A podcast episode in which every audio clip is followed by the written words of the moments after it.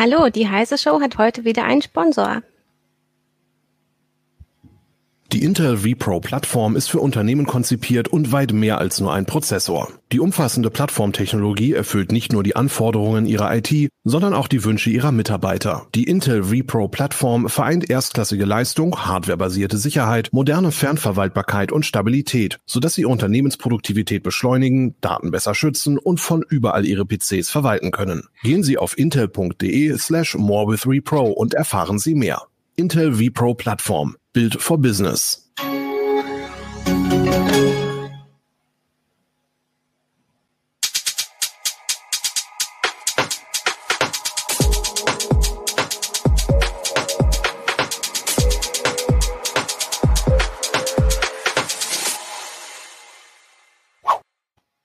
Hallo, herzlich willkommen zu einer neuen heiße Show. Wir möchten heute über etwas sprechen, ja, auf das andere schon eigentlich ein Abgesang angestimmt haben, nämlich wir sprechen über das Bargeld, denn auch dort gibt es Weiterentwicklungen. Uh, unser Bargeld ist eigentlich schon in, ja, auf verschiedene Art und Weise abgesichert. Es werden aber neue Techniken ausprobiert.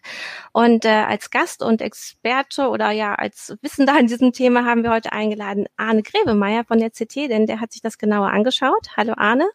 Hallo Christina. Und Jürgen Kuri aus äh, unserem Newsroom ist wieder dabei. Hallo, grüß dich.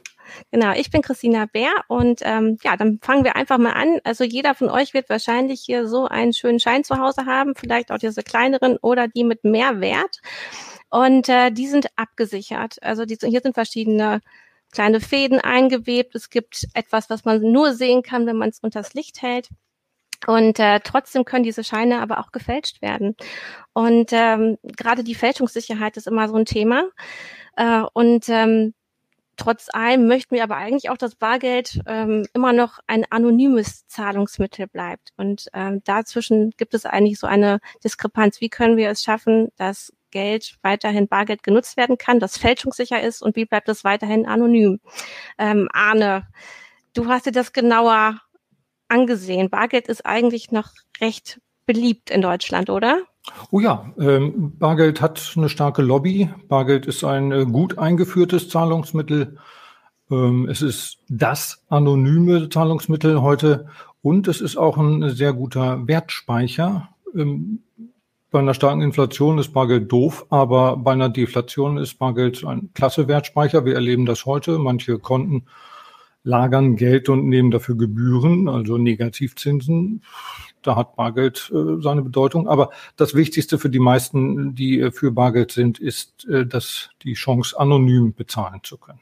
Ja, also man hat das eigentlich immer noch mal gerne unterm äh, Kopfkissen liegen, wie es so schön heißt. Jetzt in der Coronavirus-Krise ist es ein bisschen in Verruf geraten, das Bargeld, weil man glaubt, dass man dadurch die Infektion weitergeben kann, also über Schmierinfektionen. Ähm, aber ja, auch in anderen Staaten sieht man das ja auch, wie dann Geld gehortet wird, wie die Leute zu den Bankautomaten laufen, um sich noch Bargeld zu holen, bevor es zum Beispiel Shutdowns oder sowas gibt. Jürgen? Ja, ist halt, man hat das zum Beispiel auch in der Griechenland-Krise gesehen, dass die Leute dann irgendwie ihr Bargeld holen wollten, bevor die Banken zusammenkrachten, beziehungsweise 2008, 2009 war das natürlich schon für viele ein Thema, ähm, wie komme ich eigentlich noch an mein Geld? Äh, wenn die Banken zumachen und die Geldautomaten äh, nicht mehr funktionieren. Und natürlich, wenn die Banken zusammenkrachen, dann auch mein unter Umständen mein bargeldloses Zahlungssystem nicht mehr funktioniert und ich dann tatsächlich aufs Bargeld angewiesen bin. Das ist, es ist natürlich immer so Krisenszenarien, die schon sehr extrem sind und ob man deswegen jetzt wirklich äh, das Bargeld unbedingt behalten muss oder so, ist natürlich noch eine andere Frage. Aber es ist natürlich auch so, dass ähm, viele vor allem in Deutschland, in anderen Ländern ist das teilweise weniger, äh, immer noch sagen, ich will das Bargeld haben, weil es halt anonym ist. Und wenn ich irgendwie mit meinem Handy bezahle oder mit der Kreditkarte oder mit der Eurosteck-Karte, mit der Girokarte, wie sie ja nun offiziell heißt, dann ist es eben nicht anonym, sondern kriegt im Prinzip mindestens der Zahlungsdienstleister, aber auch, äh, was weiß ich, wer der Laden mit oder so, wer wann was eingekauft hat. Und das möchte man vielleicht nicht unbedingt. Ja. ja. Wir, wir hatten in der CT schon gelegentlich äh, Kommentare oder Berichte, wonach das Bargeld vielleicht auf dem Prüfstand steht, vielleicht abgeschafft werden könnte. Äh, die Leserbriefe, die dann kommen, sind aber äh, sehr eindeutig. Die Menschen möchten gerne das anonyme Bargeld behalten. Also er sagt auch, ja, Sagt, auch wenn man das sieht, was ähm, genutzt wird im Handel. 2018 war der Scheitelpunkt, da ist Bargeld das erste Mal weniger benutzt worden als Kartenzahlung und überhaupt sind nicht mehr über 50 Prozent gekommen. Ja, die Entwicklung geht runter, Bargeld wird weniger benutzt, aber das heißt noch lange nicht, dass die Menschen bereit sind, darauf zu verzichten. Also es gibt ja vor allem in den skandinavischen Ländern gibt es ja eine, eine, viel größere Entwicklung hin zum tatsächlich zum bargeldlosen Zahlen. Die sind ja tatsächlich teilweise fast schon so weit, wirklich ohne Bargeld auszukommen. Da ist jetzt aber nicht nur die Frage der Anonymität, da gibt es in Deutschland auch, also er ist es auf YouTube, hat es auch gerade erwähnt, er sagt oder so, wenn der Blackout kommt, der sicher kommen wird, dann ist nichts mehr mit äh, bargeldlosen Zahlen. Nur dann ist natürlich die Frage, wenn es wirklich so ein Blackout gibt, dann ist die Frage, ob man dann überhaupt noch mit Bargeld irgendwas kaufen kann, ähm, ob das da nicht völlig wurscht ist, äh, was es ist. Aber die Tendenz, also wie gesagt, in, in vielen Ländern ist tatsächlich so, dass sie zum bargeldlosen Zahlen geht äh, und äh, im Prinzip alles, was man sich nur vorstellen kann, inzwischen bargeldlos gemacht. Ich meine, das gibt es in Deutschland inzwischen auch in manchen Kirchen, aber in Skandinavien ist es zum Beispiel schon sehr weit verbreitet, dass die Kollekte in der Kirche bargeldlos gemacht wird und eben nicht mit dem Klingelbeutel, wo man so ein paar Münzen reinwirft. In Deutschland sind wir da aber doch äh, konservativer, so wenn man auf Statistiken guckt. Also ich glaube, hier ist es doch mehr verbreitet, immer noch Bargeld mit Bargeld zu bezahlen. Ähm, Arne, ähm, die Notenbanken planen ja ständig neue Sicherheitsmaßnahmen. Die werden aber von Forschern entwickelt. Äh, mit wem hattest du denn da Kontakt und was, was probieren die da aus? Ich bin ähm, auf ein interessantes Projekt gestoßen, vor allem an der Technischen Hochschule Ostwestfalen-Lippe. Ähm, die arbeiten auch an einer Fortentwicklung des Bargelds und die nennen das digitalisiertes oder intelligentes Bargeld. Und äh, da kommt man natürlich erstmal ins Grübeln. Moment, Bargeld und digital. Digitales Bezahlen ist meistens nicht mit Bargeld.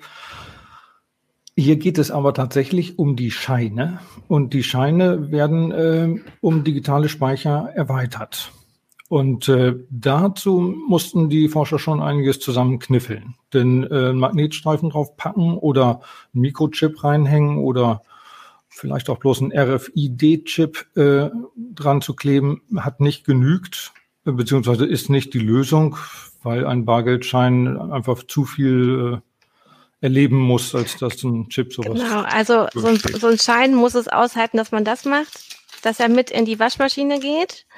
Ähm, dass er gebügelt wird, habe ich gelesen, Der dass da verschiedene Substanzen drauf sind.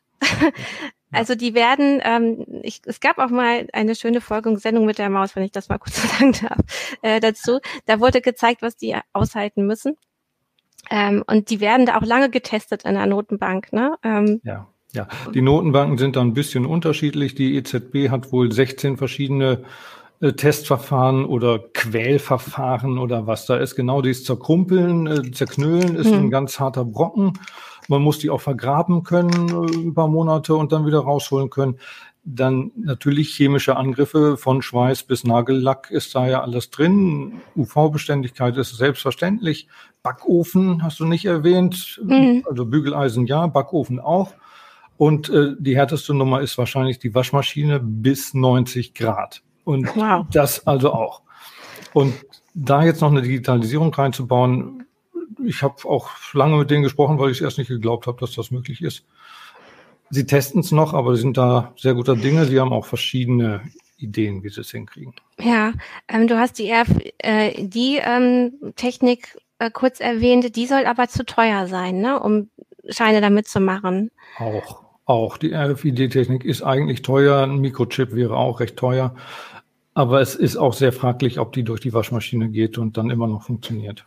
Ja, weil das, wir haben das ja schon beim Kleingeld, also beim Münzgeld, da sind ja die Produktionskosten schon teurer für die kleinen Münzen, als sie eigentlich an sich wert sind. Und äh, das muss man wahrscheinlich auch immer bei den Bargeldscheinen beachten als Notenbank, dass man da nicht Werte reingibt, die das Ganze übersteigen. Ja. Ne?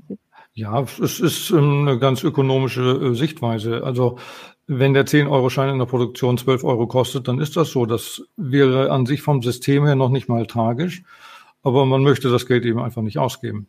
Ja. Und ähm, Bargeldscheine sind ein Massenprodukt, habe ich mich aufklären lassen. Da werden jährlich weltweit natürlich 200 Milliarden Bargeldscheine gedruckt.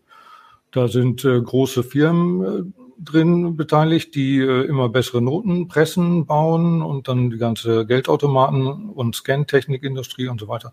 Und da guckt man dann eben auch aufs Geld, klar. Aber wenn man das Ganze jetzt hier digital signieren möchte, also was gibt es denn dann noch für Möglichkeiten? Und also wie haben wir uns das vorzustellen, wenn wir jetzt so einen Schein angucken?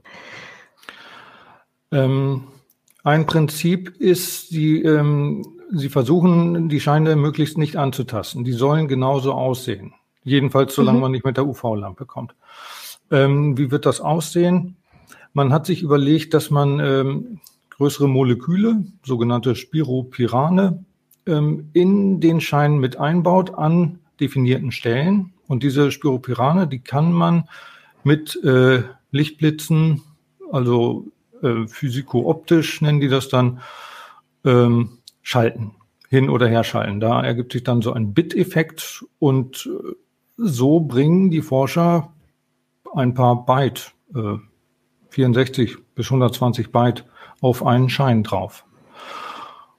Und müssen dann noch dafür achten, darauf achten, dass ähm, eben nicht das Sonnenlicht oder eine Nachttischlampe oder die UV-Lampe an der äh, Ladenkasse den die Schaltvorgänge versehentlich macht.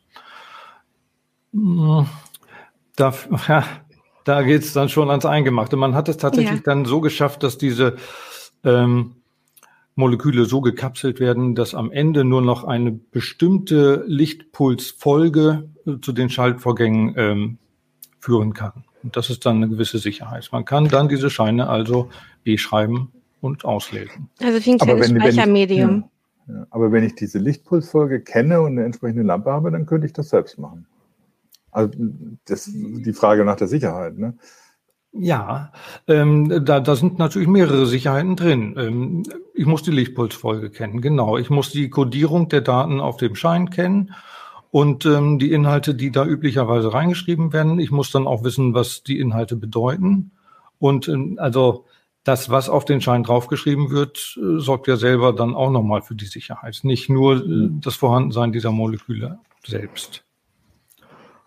Also was ich ähm, gehört habe, man, man kann sich da vieles vorstellen. Ich meine, man könnte auf so einen Schein einfach seine Banknotennummer draufschreiben und dann könnte man abgleichen, ob das gleich ist. Das wäre aber noch zu einfach. Man hat sich hier überlegt, ähm, man möchte lieber den, den Auszahlungsvorgang ähm, notieren. Also, ich bin ein EC-Automat, ich stehe in Iserlohn. Es ist jetzt Freitag 15.30 Uhr. Das wird da drauf geschrieben. Datum natürlich auch.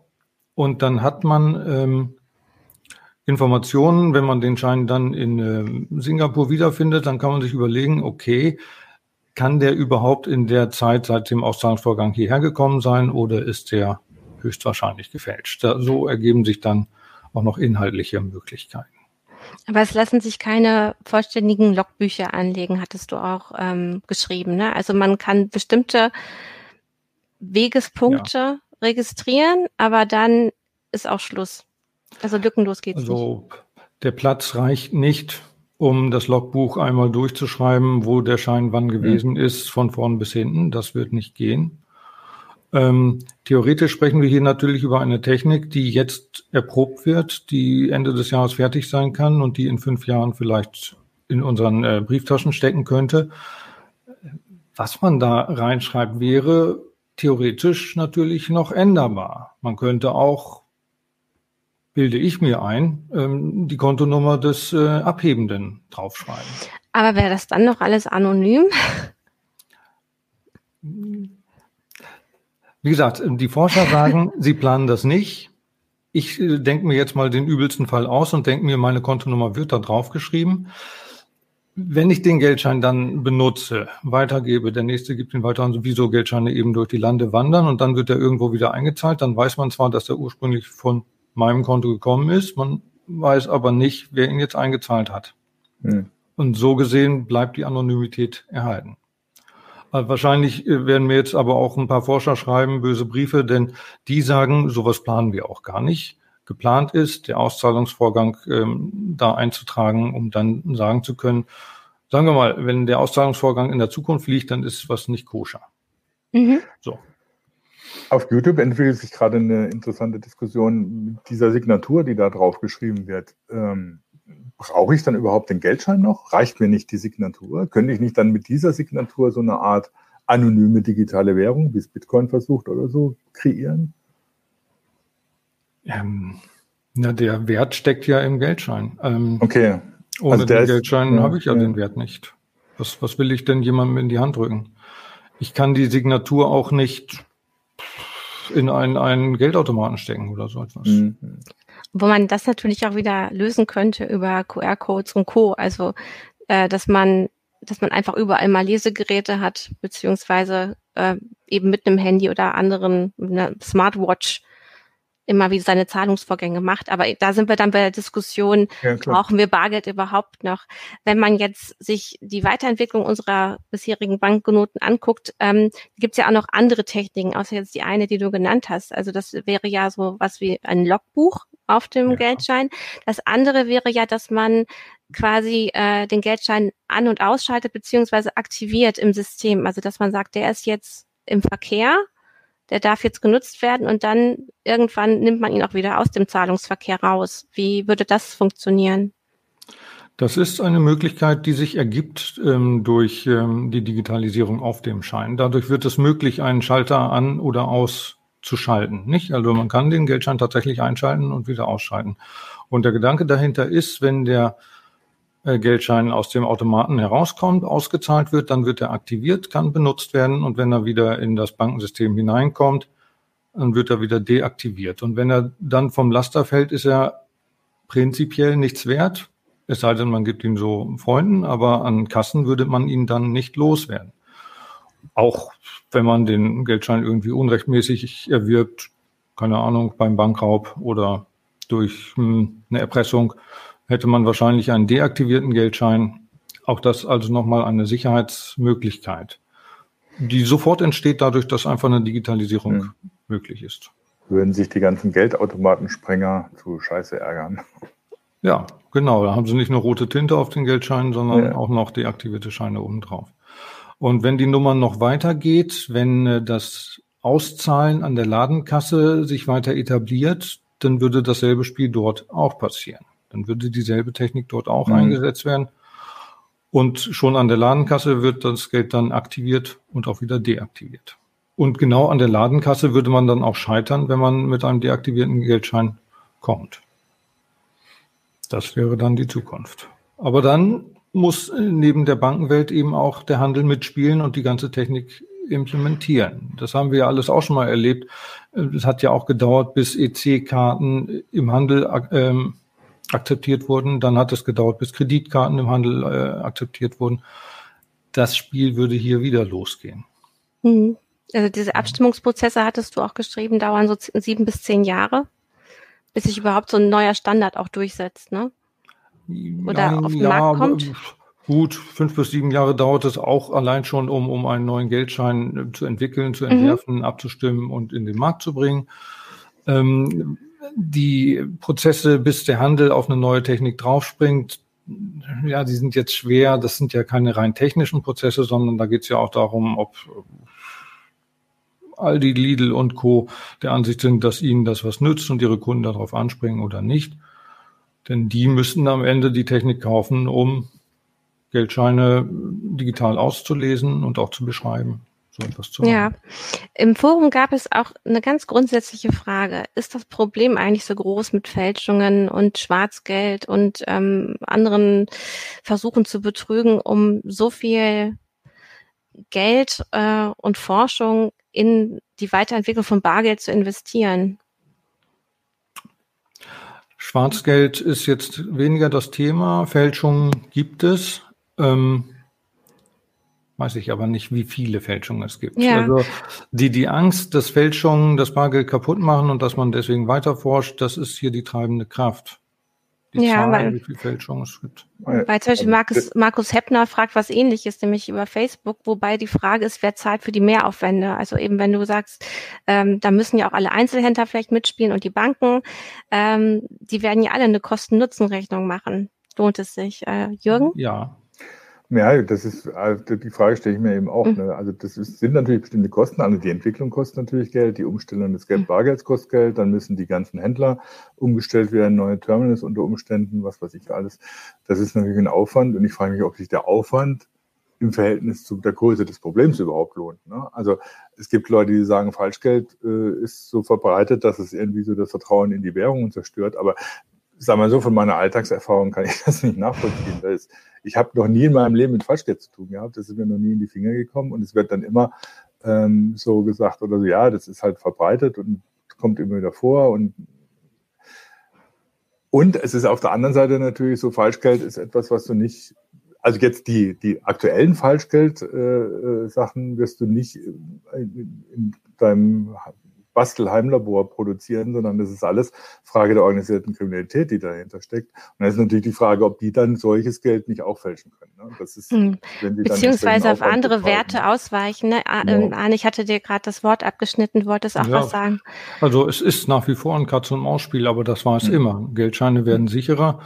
Die, die äh, Möglichkeiten, Geld abzusichern, die sind Jahr um Jahr gestiegen und dies ist eine weitere Facette äh, Geld sicherer zu machen. Und äh, ja, es gibt die treibende Kraft. Ähm, es gibt Leidtragende im Handel und im Bankenwesen, äh, die äh, genau das sagen. Äh, wir brauchen sichereres Geld auch für die mhm. Zukunft.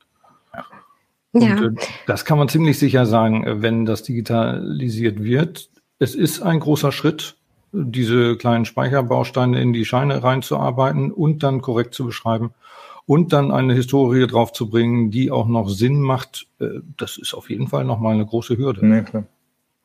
Ähm, vielleicht können wir auch noch mal uns die verschiedenen Sachen angucken, die du auch äh, in deinem Artikel geschildert hast, die man äh, über Heise und CT finden kann. Ähm, also das Mikroident-Verfahren, wo man kleine kodierte Grafiken einbringen würde, die werden mini, mini klein. Ähm, ja. Das hatten wir jetzt noch nicht angesprochen, oder? Das hatten wir noch nicht angesprochen. Das ist ein patentiertes Verfahren, auch ähm, entwickelt an der ähm, Technischen Hochschule Ostwestfalen-Lippe. Ähm, das besteht darin, dass ähnlich wie bei einem QR-Code, das ist ein zweidimensionales äh, Verfahren, dass ins Druckbild hineingebaut kleine Varianten äh, gedruckt werden. Das heißt, da werden ähm, Satzpunkte oder i-Tüpfelchen oder Pupillen von kleinen Figuren oder was auch immer äh, werden ähm, variiert. Da werden äh, QR-Code-mäßig kleine ähm, Bilder ähm, und Strukturen reingeschrieben. Und das macht den äh, Geldschein äh, individuell.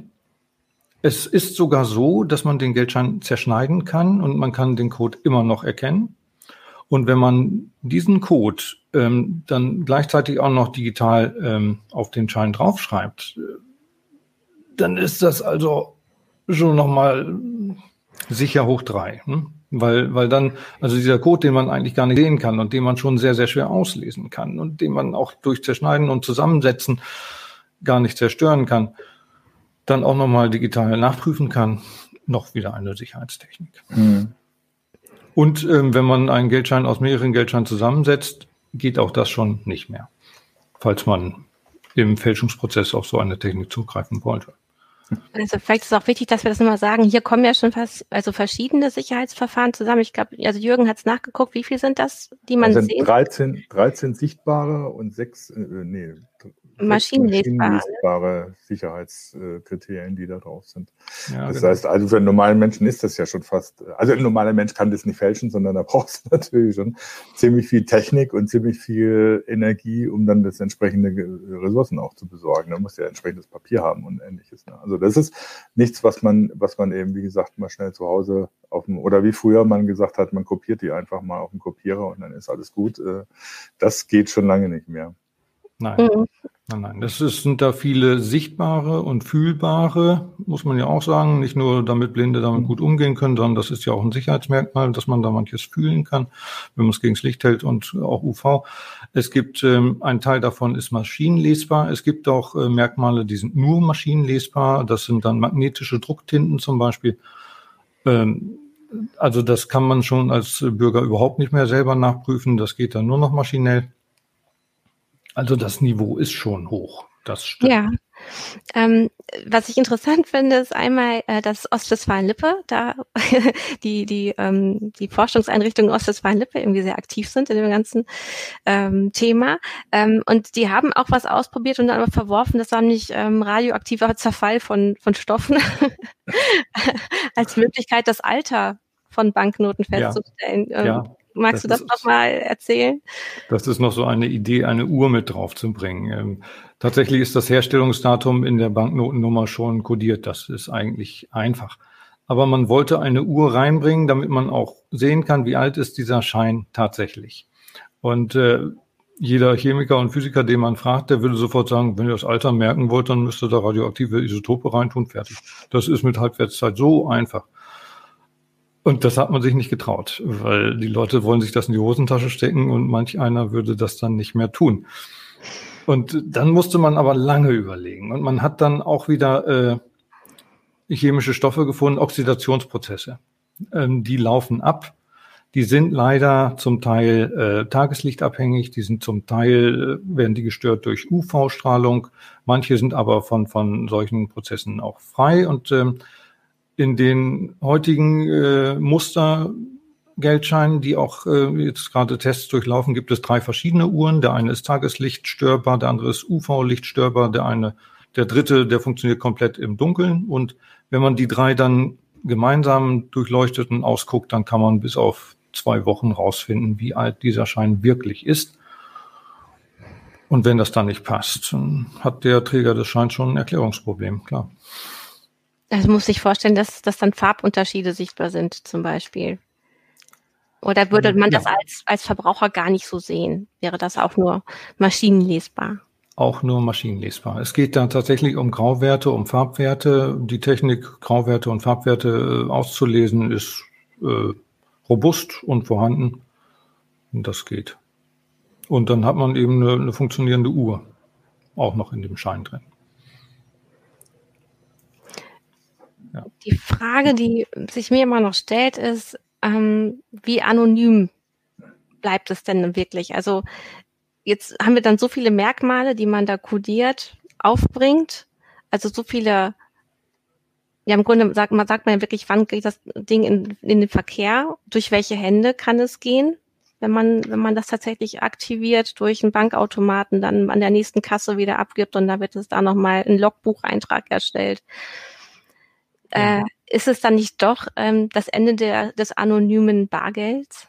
Ich habe bei einer Recherche auch eine ganze Weile drüber nachgedacht, weil ich genauso auch gedacht habe, ist der Druck durch Fälschung so hoch? Ich weiß es nicht. Ähm, könnte aber sein. Warum macht man sonst die Digitalisierung? Hat das andere Gründe?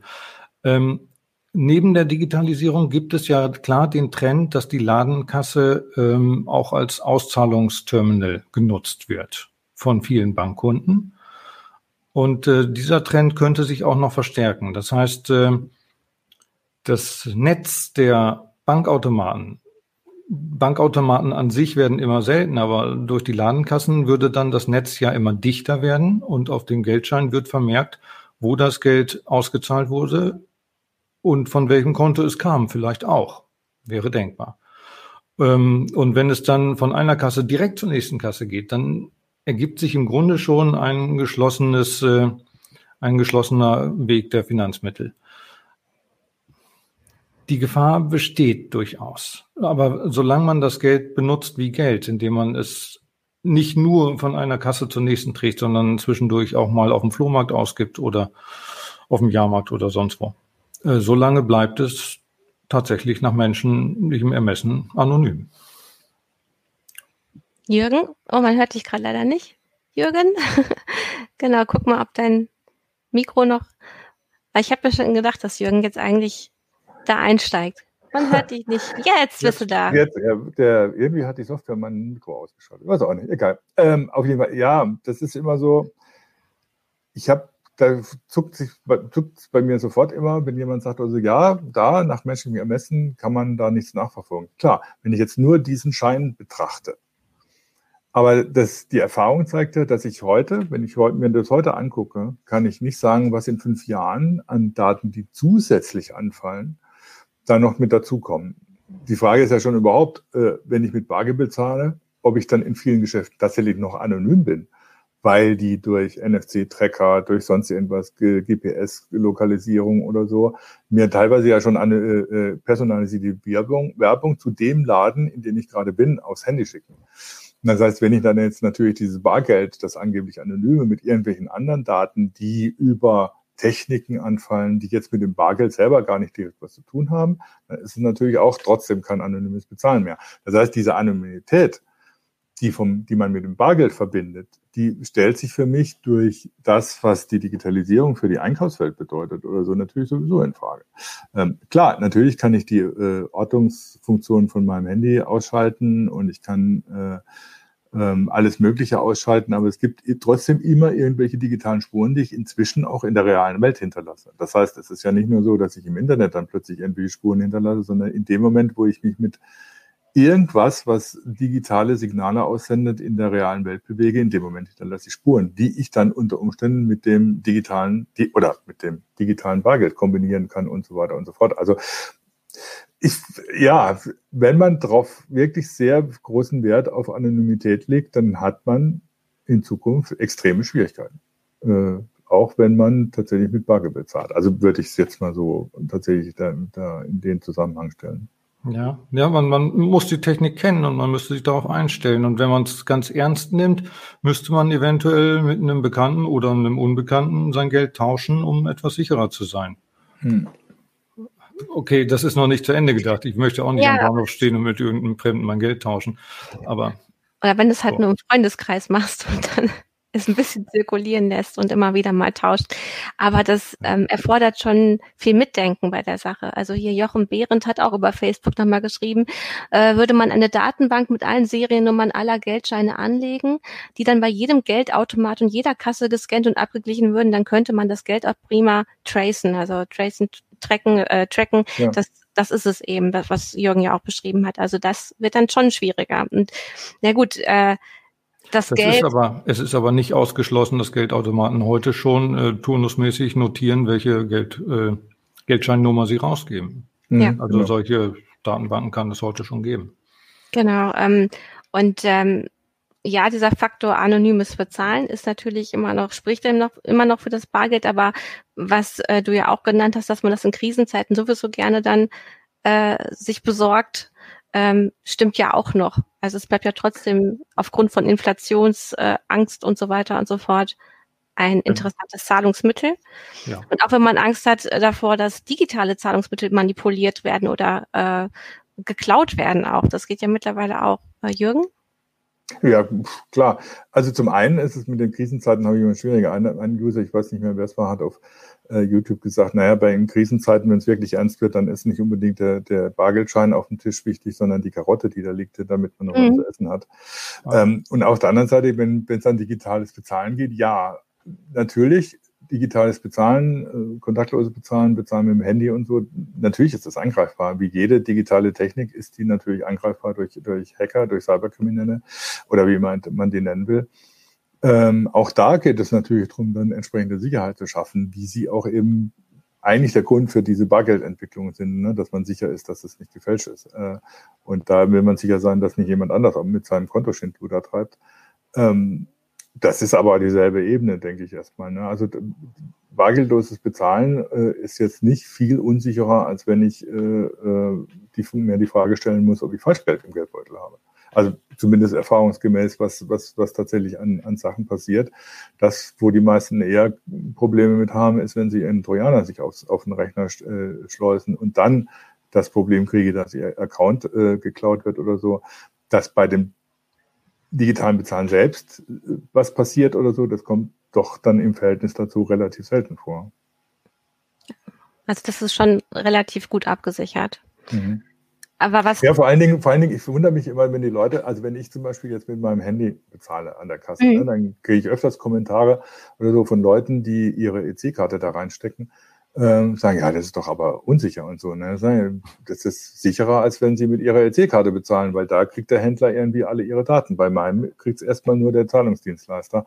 Und äh, den NFC abzugreifen, ist weiter schwieriger, als so die EC-Karte unter Umständen auszulesen, vor allem wenn ich die im Restaurant vielleicht noch dem Kellner in die Hand drücke, damit er das äh, in sein Gerät steckt und der dann erstmal alle Daten sogar mitlesen kann. Also das ist immer eine Frage von dem, was man weiß, wie man damit umgeht und was man damit alles machen kann. Und das ist natürlich auch das Problem mit dem Bargeld. Wenn ich, wenn ich mit dem Bargeld bezahle, wenn ich nicht weiß, was ich da tue und nicht weiß, was alles dahinter steckt oder so, dann komme ich unter Umständen in Teufelsküche, ohne es zu wissen.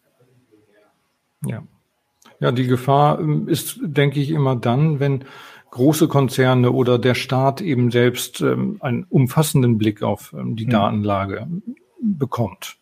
Ne, so die Einzeldaten, die die Volksbank um die Ecke hat äh, aus ihrem Geldautomaten, die ist nicht so groß.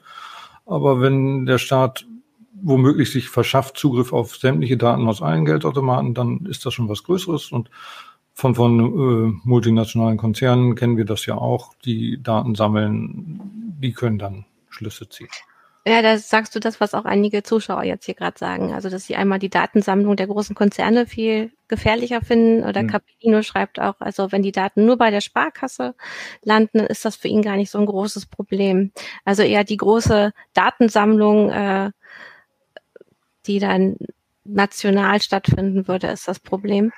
Ja, vor allen Dingen, man weiß ja gar nicht, wer alles beteiligt ist. Wer wusste, bevor der Wirecard-Skandal äh, äh, losbrach, wer Wirecard ist und was die alle, für wen die alles als Zahlungsdienstleister arbeiten. Ähm, das heißt, ich weiß ja als normaler Bürger nicht mal mehr. Ich weiß natürlich, wenn ich mit Google Pay oder Apple Pay bezahle, dass die Daten von mir kriegen. Ja. Aber wer steckt denn als Dienstleister dahinter? Wer wickelt die Zahlungen tatsächlich ab? Das machen die ja größtenteils nicht selber. Da gibt es Dienstleister, die die Transaktionen machen. Da gibt es Dienstleister, die das mit, die den Geschäften ihre, ihre Terminals hinstellen und die entsprechend warten und so. Das heißt, ich als normaler Kunde ich weiß ja noch mal gar nicht mehr, wer da eigentlich alles möglicherweise äh, auf meine Daten Zugriff hat und die da alles sammeln kann. Das taucht dann immer wieder mal auf, wenn man mitkriegt, also dass es da mal wieder einen Skandal gibt, dass da wieder mal beim Zahlungsdienstleister Hacker eingebrochen sind oder das Wirecard irgendwie in die Luft fliegt, äh, finanziell in die Luft fliegt, ähm, dann kriegt man es plötzlich mit, aber man weiß es als normaler Bürger ja in der Regel ja, ich finde hier einen sozialen Aspekt, der gerade von unseren Zuschauern angesprochen wird, ganz interessant. Äh, Capellino schreibt, die Schufa freut sich dann auch, wenn sie weiß, wer zu viel Geld in der Kneipe lässt und Gigapixel schreibt oder wer in den Puff geht. Also wenn Sachen so stark getrackt werden, ähm, ließe sich natürlich dann tatsächlich nachvollziehen, wie manche Menschen ihr Geld ausgeben, was sie vielleicht eben mhm. auch zum Beispiel als Hartz IV oder andere Sozialleistungen bekommen haben. Und da wäre ja mal die Frage, wie reagiert da äh, ein Sozialsystem drauf oder generell die Gesellschaft? Sagt man, das ist alles in Ordnung oder heißt es dann, die werden welche Leistung gekürzt, weil du gibst dein Geld nicht vernünftig aus? Aber ich muss doch nochmal darauf hinweisen, dass auf dem Geldschein nicht drauf steht, äh, wer jetzt gerade der Inhaber ist. Das mhm. ist eigentlich klar, nicht? Normalerweise ja, ja, steht drauf, wann das Geld wo abgehoben wurde. Theoretisch steht drauf, von welchem Konto. Aber wer das Geld in, in, in den Puff trägt und dort ausgibt, das steht natürlich nicht dran. Ja, also äh, Raimund Sichmann schreibt jetzt gerade Unsinn, die Schufa kriegt diese Daten noch gar nicht. Das war jetzt hier ein hypothetischer Fall in der Zukunft. Also das ist jetzt nicht der Ist-Fall, sondern das war jetzt weitergedacht. Was passiert, wenn unser Geld, äh, wenn, wenn hier tatsächlich ähm, digitale Signaturen drauf sind. Ja, wobei das mit der Schufa ist natürlich insofern ein Beispiel, wenn, weil wenn man an Scoring denkt, was die Schufa macht, dann es, sind es ja inzwischen Daten, die die kombinieren, an die hat man vor zehn Jahren nicht gedacht, dass man die kombinieren könnte, um dann eine Kreditwürdigkeit mhm. zu, zu definieren. Ähm, von daher ist es ja immer die Frage, es ist ja nicht unbedingt das einzelne Datum, das das Risiko ausmacht oder das die, die, die Gefahr ausgibt, sondern die Kombination eines einzelnen Datums mit vielen anderen Daten, die dann tatsächlich erst das Profil ausmachen. Da ist dann unter Umständen die Seriennummer des Bankscheins eben doch ein Datum, das zu dem Profil beiträgt, auch wenn nicht draufsteht, wer jetzt sie gerade, wer, wer sie gerade ausgegeben hat, weil sie mit anderen Sachen kombiniert wird. Also das ist immer so diese Sache. Ähm, ja, ich muss dieses Schlagwort jetzt doch loswerden, was vor, vor ein paar Jahren die Post-Privacy-Propheten äh, immer gesagt haben oder so, äh, kümmert euch nicht um Datenschutz, ihr habt eh verloren, weil äh, wir erzeugen so viele Daten, die dann kombiniert werden können, dass es eh sinnlos ist, sich da noch darum Gedanken zu machen. So extrem würde ich das nicht formulieren, aber die Gefahr ist natürlich da, dass wenn ich so ein digitalisiertes Bargeld habe, dass da plötzlich Daten entstehen, von denen ich heute sage, egal, macht nichts. Äh, ist äh, völlig gefahrlos, die dann aber in fünf Jahren mit anderen Daten kombiniert werden können, die, an die ich mir heute noch gar nicht denke, wo dann doch was ein Profil daraus ergibt. Diese Gefahr besteht natürlich derzeit oder heutzutage immer. Ähm, ich finde, das ist ein äh, gutes Schlusswort. Ähm, wir haben jetzt äh, nochmal Danke an, an dich, dass wir einmal hier auf die neuere Forschung gucken konnten, was mit diesem Geldschein passieren könnte. Ist der äh, 10-Euro-Schein der Dank? Freue ich mich. Ja. ich versuche ihn jetzt gleich so rüberzubringen. Ähm, gut. ist angekommen, ne? Ja, ja, ja, ähm, durch die Coronavirus-Krise wird das Bargeld sowieso noch weiter im Verruf bleiben. Es, äh, es, äh, man konnte auch schon feststellen, dass das kontaktlose Bezahlen zugenommen hat zwischen Dezember und März, als eine erste Erhebung stattgefunden hat. Äh, da im Dezember haben nur 35 Prozent der Menschen kontaktlos bezahlt äh, mit Girokarten und äh, im März waren es schon 50 Prozent derer, die es äh, mit Girokarten überhaupt gezahlt haben. Äh, also mal gucken, wo da die Entwicklung überhaupt hingeht. Ähm, wir bleiben weiter an dem Thema dran. Und ähm, wir können eigentlich auch gespannt sein, was halt die Notenbank tatsächlich äh, in nächster Zeit unsere Bundesdruckerei äh, dann rausgeben wird. Ähm, ja, wir wünschen euch jetzt allen Zuschauern, allen Zuhörern noch eine schöne Woche und ähm, ja auch immer genug von diesem Zeug unterm Kissen. Ich zerknüll's jetzt nochmal, das muss es aushalten. Macht's gut. Tschüss. Danke sehr. Tschüss. Tschüss. Ciao.